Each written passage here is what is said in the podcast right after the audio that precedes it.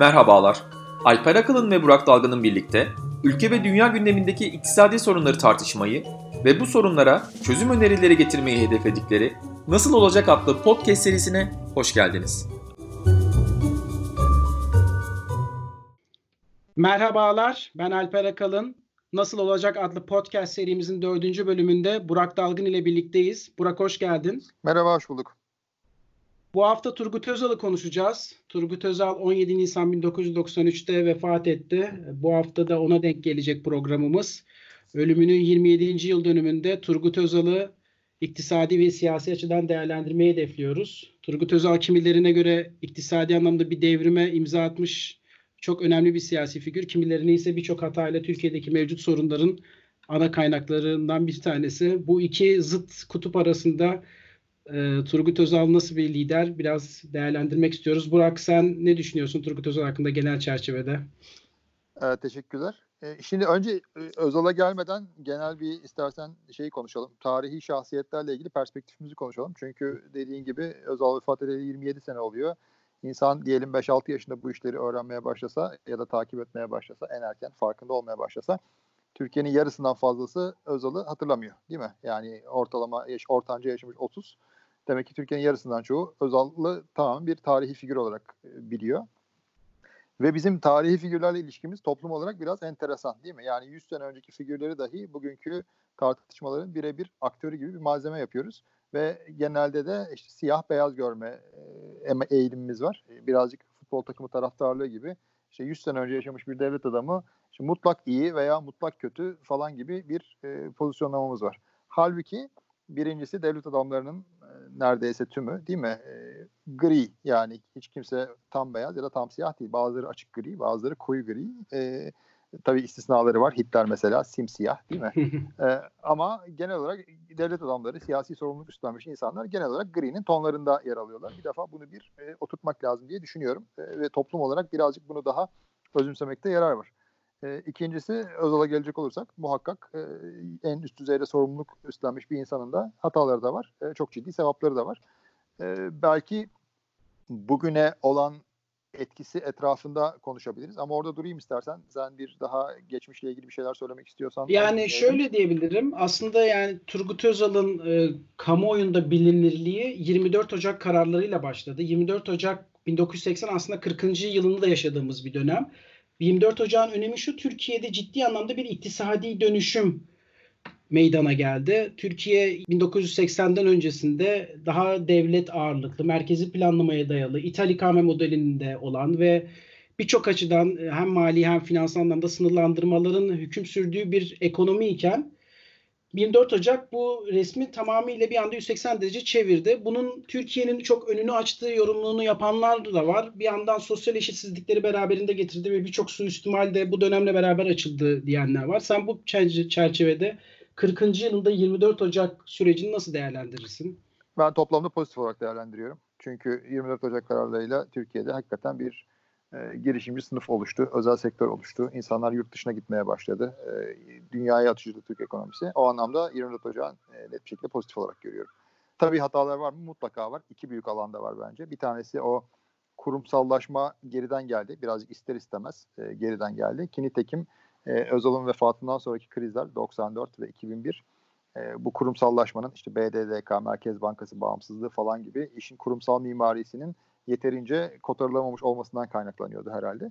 Diğeri de e, o zaman çok gündemde olan hayali ihracat falan gibi bir takım meseleler e, gündeme geldi. Ya yani olayın o tarafları kurumsallaşma bacağı arkadan geldiği için bir takım sıkıntılara yol açtı. Ama ülkelerin ekonomik değişimleri hiçbir zaman çok böyle dümdüz bir yolla olmuyor değil mi? İngiltere'nin 1850'lerde, Amerika'nın 1900'lerin başında yaşadığı süreçler bizimkinden çok daha agresif ve maalesef çok daha büyük sıkıntılarla geçen süreçler.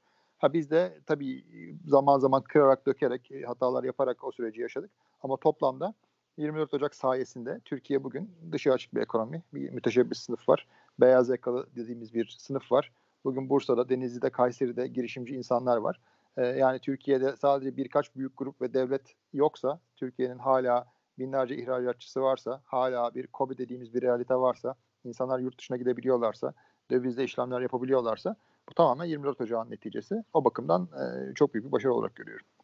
24 Ocak öncesini biraz daha aslında anlatmak gerekirse ithalatın ve ihracatın çok sınırlı olduğu hatta yasak olduğu belirli şeylerin bir dönemden bahsediyoruz. Türkiye'de ihracat deyince akla gelen tek şey herhalde tarımsal ürünlerin Tabii, ihracatı gibi çok sınırlı bir e, ekonomik bir güçten bahsederken Özal bu yasakları kaldırdı. Hem ithalatta hem de ihracatta ciddi e, serbestleşmeyi beraberinde getirmesi Türkiye'nin sanayileşmesi ve teknolojik anlamda dönüşüm anlamında da ciddi olumlu ivmelenmeler sağladı. Belki teknolojik açıdan da Özal'ın bu bağlamda e, ilginç bir lider olduğunun hakkını verebiliriz. Ne düşünüyorsun? Yok yok fazlasıyla. Yani Türkiye 1980'lerin sonunda dünyadaki en e, modern telekom altyapısına sahip ülkelerden bir tanesiydi. Yani şimdi aslında bugün konuştuğumuz meseleler e, ne diyoruz? Biz ihracat diyoruz. İhracat olayı Türkiye'de 24 Ocak sonrası oluşmuş bir kavram.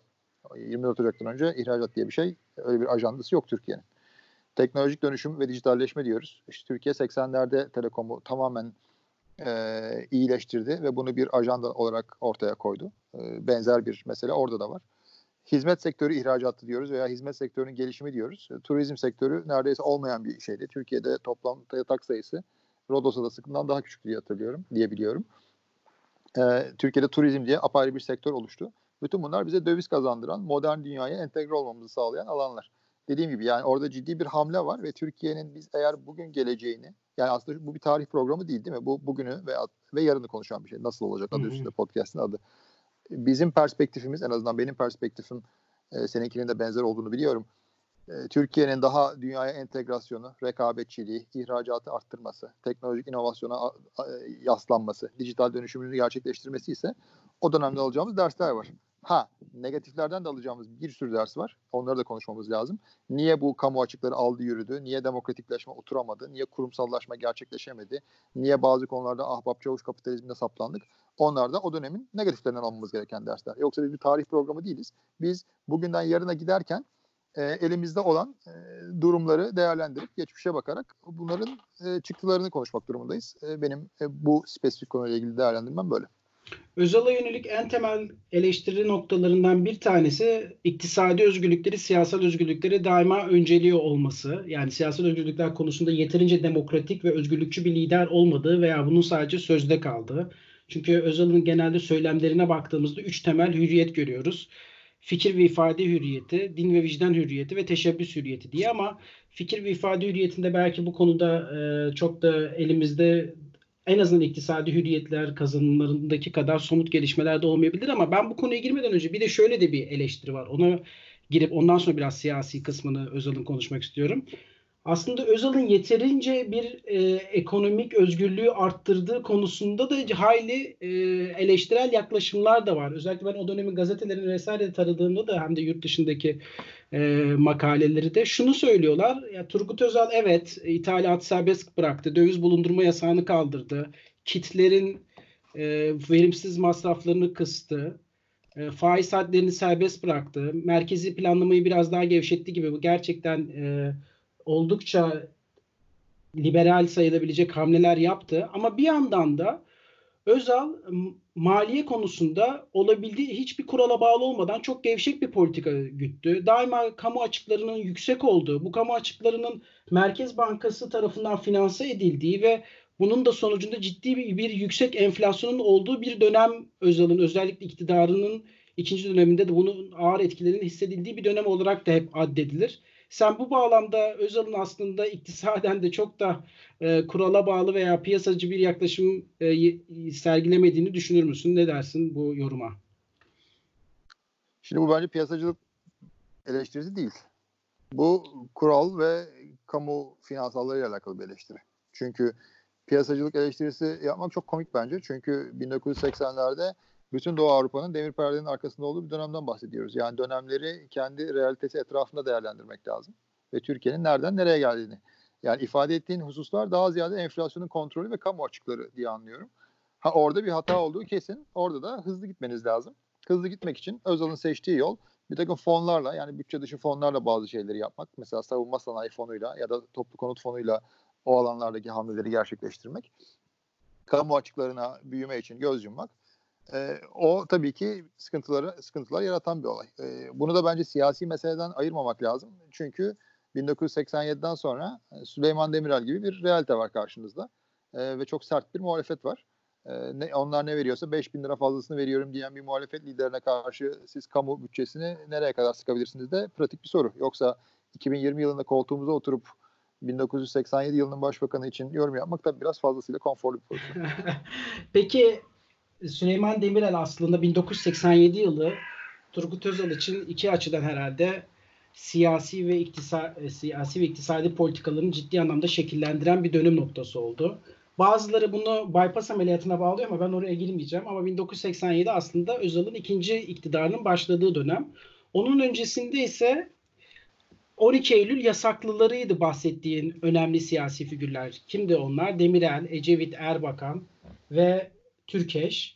Bu siyasi yasakların kaldırılması konusunda Özal çok ilginç bir e, politika izledi. Siyasal yasakları meclisten kaldırmak yerine referandum yoluyla bu yasakların kaldırılması, yani temel bir seçilme hürriyetini referandum yoluyla halkın onayına sundu ve bu referandumda da hayır oyunu savundu. Yani bu yasaklar kaldırılmasın, bu kişiler siyasi yasak olarak devam etsin gibisinden bir anlayış. Bu daima da Özal'ın aslında siyasal hürriyetler konusunda çok da samimi olmadığı yönde bir eleştiri olarak sunulur.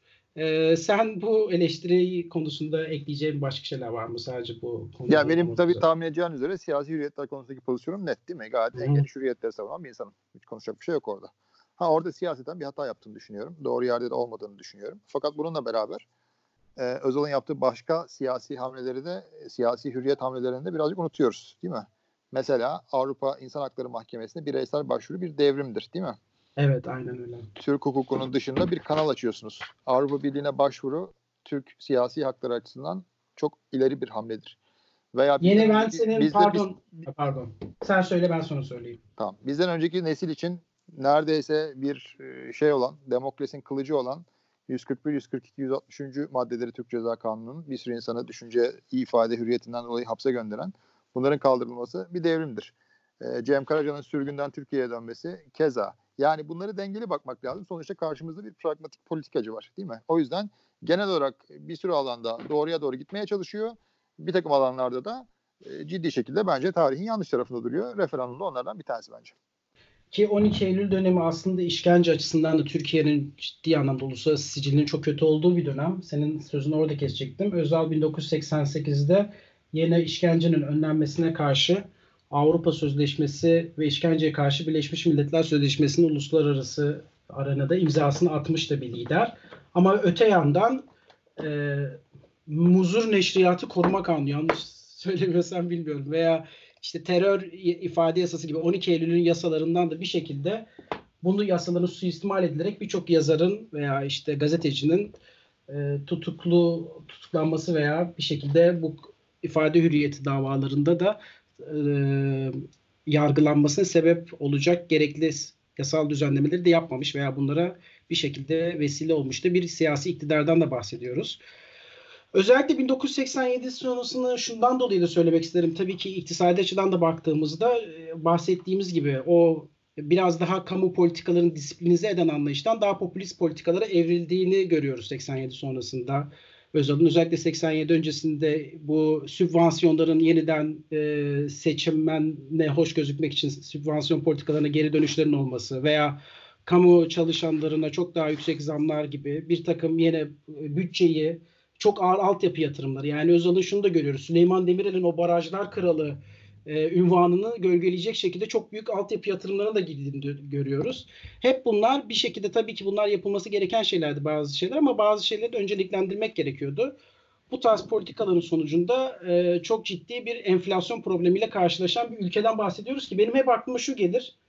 1980'li yılların Kemal Sunal filmlerine baktığınızda hep bir hayat pahalılığı vurgusu vardır. Yani evet. Kemal, Kemal Sunal filmleri komediden drama dönüşür 80'li yıllarda ve hep de Özal burada hicvedilir. Hatta Şener Şen'in Namuslu filminde de sanırım vardı. Böyle Turgut Özal'ın politikalarına karşı böyle bir çıplak vatandaş pardon artık o kadar bir e, bunalım yaşıyor ki vatandaşlar çıplak sokağa atlamak durumunda kalıyor vesaire. Öyle de bir etkisi de var. Bu ki 1989'da zaten Özal'ın yerel seçimlerde büyük bir mağlubiyet almasına sebep oluyor diye e, görüyorum. Sen bu dönemden bakınca ne dersin bu? Çok, sen özetledin zaten. Çok söyleyecek bir şey yok. Yani popülist politikaların aslında kurala bağlanması hususu biraz da şöyle. Bunu e, devlet adamlığıyla siyasetçi kimliğini ayırmak açısından da herhalde şey yapmak lazım. Yani devlet adamı olduğunuz zaman biraz daha rasyonel politikalar gözeterek kamu faydasını gözetmeye çalışırken siyasetçi kimliğiniz sizin sırf iktidarda kalmak adına bir takım popülist politikaları, kısa vadeli çıkarlar uzun vadede size çok daha zararlı bir şekilde geri dönüyor gibi olur. Ben o zaman e, manevrayı biraz da dış politikaya bağlayayım. Sen biraz aslında bahsetmiştin. Özal'ın dış politika anlayışına baktığımızda da şimdikiyle karşılaştırdığımızda da diyebilirsin veya gelecek için perspektif anlamında da sunabilirsin. Özal'a baktığımızda Batı ile iyi ilişkiler kurmaya çalışan, Avrupa Birliği'ne tam üyelik başvurusu yapmış bir politik lider olarak da adledilir. Öte yandan Türkiye'yi tamamıyla Amerika'nın küçük Amerika, işte Amerika'nın sömürge ülkesi haline getiren bir e, ülke haline getirdiği de söylenir. Sen bu perspektifte nasıl değerlendirirsin Turgut Özal'ın dış politika anlayışını? Ya ben bayağı realist buluyorum. Yani o sömürge olayı nereden çıkıyor bilmiyorum. Yani onun bir maddi temeli var mı o argümanın bilmiyorum. Yani slogan olarak tekrarlanıyor da onun tamam ne neye istinaden söylendiğini bilmiyorum. Şimdi Türkiye'nin meselesinde bir de bir taraftan Orta Doğu'da İran'la Irak 8 sene savaştı. Türkiye orada tarafsızlığını muhafaza edebildi birincisi değil mi? Hı hı. Bunun ne kadar önemli bir hamle olduğunu herhalde şu son yaşadıklarımız bize göstermiştir. İkincisi Saddam Hüseyin e, kendi ülkesindeki Kürtleri gazla öldürdüğünde, insanlığa karşı bir suç işlediğinde Halepçe'de Türkiye o insanlara e, sınırlarını açtı ve insani yardım yükümlülüklerini yerine getirdi. Üçüncüsü Avrupa Birliği perspektifi devam etti. En azından başladı. E, dördüncüsü Amerika ile ilişkiler iyi tutuldu. Fakat öyle bir sömürge meselesinin nereden kalktığını, çıktığını dediğim gibi bilemiyorum. Ve en önemlisi e, atlanan olay Sovyetler Birliği çökerken e, dibinizdeki bir süper güç çökerken Orta Asya'daki Türk Cumhuriyetlerine yönelik çok ciddi bir hamle başlatıldı. Ve bu hamle maalesef e, sürdürülemez hale geldi ve o ilişkiler parça parça tavsadı. Yani aslında bugün için ilgili ders sizin Batı ittifakının bir parçası olmanız, tarihi bağınız olan Türk Cumhuriyetleri ile ilişkilerinizi geliştirmenize engel değil veya Orta Doğu'da bir sıkıntı olduğunda aktif tarafsızlık politikası izleyerek o bölgede önemli bir rol oynamamız mümkün. E, bence onlar önemli noktalar. E, he, Saddam Hüseyin'in kuvveti işgal ettiği olaya reaksiyon olarak da Türkiye uluslararası kamuoyunun bir parçası olarak faaliyet gösterdi. Gene orada da tek başına bir hareket yapmadı. Yani bence bunlardan bugüne dair çok ciddi dersler var. Son olarak o zaman şöyle yapalım. Yani 1989 sonrası Özal aynı zamanda da Cumhurbaşkanı da oluyor ve e, Cumhurbaşkanı iken aktif görevindeyken vefat ediyor. 1989 sonrası Özal profil de biraz aslında siyasi profilinden biraz daha farklı. Orada devlet adamlığı da var. Orada da yine bir e, siyah beyaz analiz yapacağımız elimizde doneler var. Aslında dış politikadaki o aktif tavrını sen biraz da Cumhurbaşkanlığı dönemine referans vererek o batıyla barışık uluslararası kurumlarla işbirliği içerisindeki tavrını ki Özal'ın aslında 90'lı yıllarda Kürt sorununa karşı da daha barışçıl bir çözüm getirilmesi konusunda yer yer kendi kendi partisinin iktidar olduğu dönemi ve sonrasındaki e, DYP SP koalisyonunu da bir şekilde eleştirecek şekilde biraz daha demokratik bir tavır takındığını gördüğümüz bir profil de sergiliyor Özal. Hatta partisini o kadar statükocu buluyor ki e, yeni bir parti kurmak için çalışma bile başlatacağı dedikoduları hatta dedikodudan da öte böyle çalışmalar olduğu biliniyor ama ömrü buna vefa etmiyor. Ama öte yandan Özal'ın Cumhurbaşkanlığına baktığımız zaman ise e, Cumhurbaşkanı olduktan sonra işte kendisinden göre çok daha zayıf bir profil Yıldırım Akbulut'u başa geçiriyor olması ve yeni Cumhurbaşkanı iken görevini aşacak şekilde bir e, teamülleri zorlayacak şekilde yeni icra makamını e, kullanmak istemesi veya bir başkanlık sistemini savunuyor olması demokratik parlamenter sistem yerine bu da hep onun tek adamcılığına işte kadro hareketi olmaktansa hep tek bir kişi odaklı bir siyasi hareket güttüğü gibi eleştirileri de beraberinde getiriyor. Bu bağlamda Cumhurbaşkanı kimliğindeki Özal'ı nasıl değerlendirirsin? Ya ben o eleştiriye kısmen katılıyorum. O birazcık da tabii 12 Eylül'den sonraki anayasanın Cumhurbaşkanı tanımıyla alakalı bir olay. Yani bir e, diyelim e, İsrail ya da Almanya'daki gibi full sembolik bir cumhurbaşkanlığı değil. Fransa'daki gibi bir icracı cumhurbaşkanlığı da değil. İki arada bir derede bir cumhurbaşkanlığı tanımımız vardı bizim. E, siz oraya hayatı boyu aktif siyasetten gelen, başbakanlıktan gelen bir insanı getirdiğinizde de doğal olarak o da oraya damgasını vurmaya çalışıyor. Ki nitekim çok silik bir figürü başbakan yapması da orada ciddi sıkıntılara yol açtı ve dediğin gibi demokratik teamüller açısından da sıkıntılı bir hale götürdü olayı. E, bu da bize aslında meselelerin, şahısların ötesinde bir sistem tasarımı meselesi olduğunu getiriyor değil mi? Çünkü bizim ülke olarak bir kuvvetli demokratik parlamenter sistem istiyorsak ki benim şahsi tercihim net bir şekilde odur. Ona göre bir sistem tasarımı yapmamız lazım ki herkes rolünü ona göre oynasın. Ha oradaki cumhurbaşkanlığı yetmiyorsa da o cumhurbaşkanlığına adaylığınızı koymazsınız. Başbakan olarak devam edersiniz değil mi? Özal'ın örneğinde evet, olduğu gibi. Ben muhalefet etmem diyerek aslında çıktı. Bu da bir muhalefete bile geçmeye bile tahammül olmayacak kadar aslında e, Yo, biraz... muhalefet, muhalefet etmek istemeyebilirsiniz. O zaman da politikayı bırakabilirsiniz. Yani illa herkes muhalefet politikacılığı yapmak zorunda da değil. Ama en azından roller net olması lazım ki e, o zaman çünkü şahısların ağırlığı e, sistemde bir takım aksaklıklar yaratabiliyor. Bence oradan alınacak en büyük ders, e, gene geleceğe dönük bir ders çıkarmaya gayret ediyorum. Bu yani sistem tasarımının sağlam olması lazım ki şahıslara bağlı olmayan bir şekilde işleyebilsin. Bir de Özal'ın e, yaptıklarının alınabilecek e, yani yaptığı olumsuz bir e, politik ve yaklaşımda alınabilecek önemli derslerden bir tanesi de bence bitirmeden onu da söyleyeyim. Kanun hükmünde kararnameyi en çok kullanan başbakan olması. Kanun hükmünde kararname 12 Mart'la beraber anayasaya giren bir durum. Ondan beri de 12 Eylül döneminde de kullanılıyor ama kendisi kanun hükmünde kararnameyi e, 2002'ye kadar yani AK Parti iktidarından önce en çok kullanan başbakan olarak da e, siyasete imza atıyor. Bu da aslında parlamenter demokrasi ve anayasal demokrasi konusunda işte parlamentoyu biraz bypass edip işlerinde biraz herhalde bürokrasiden de çok haz etmeyen bir liderdi. Olabildiğince hızlı bir şekilde iş bitirici Özal'ın e, bazen de bu hukuki ve gerekli denetim mekanizmalarını bypass etmesi konusunda da aslında alınması gereken bir ders. Çünkü bu böyle e, kanun hükmünde kararnamelerle geçirilen yasalar, milletin denetiminden geçmeyen yasaların olumsuz sonuçlarının da neler olabileceğini aslında yakın tarihimizde de gördük. Evet bu bölümde artılarıyla eksileriyle Turgut Özal'ı konuştuk. Gelecek bölümlerde konuşmamızı istediğiniz konular için bize Twitter'dan ulaşabilirsiniz. Görüşmek üzere.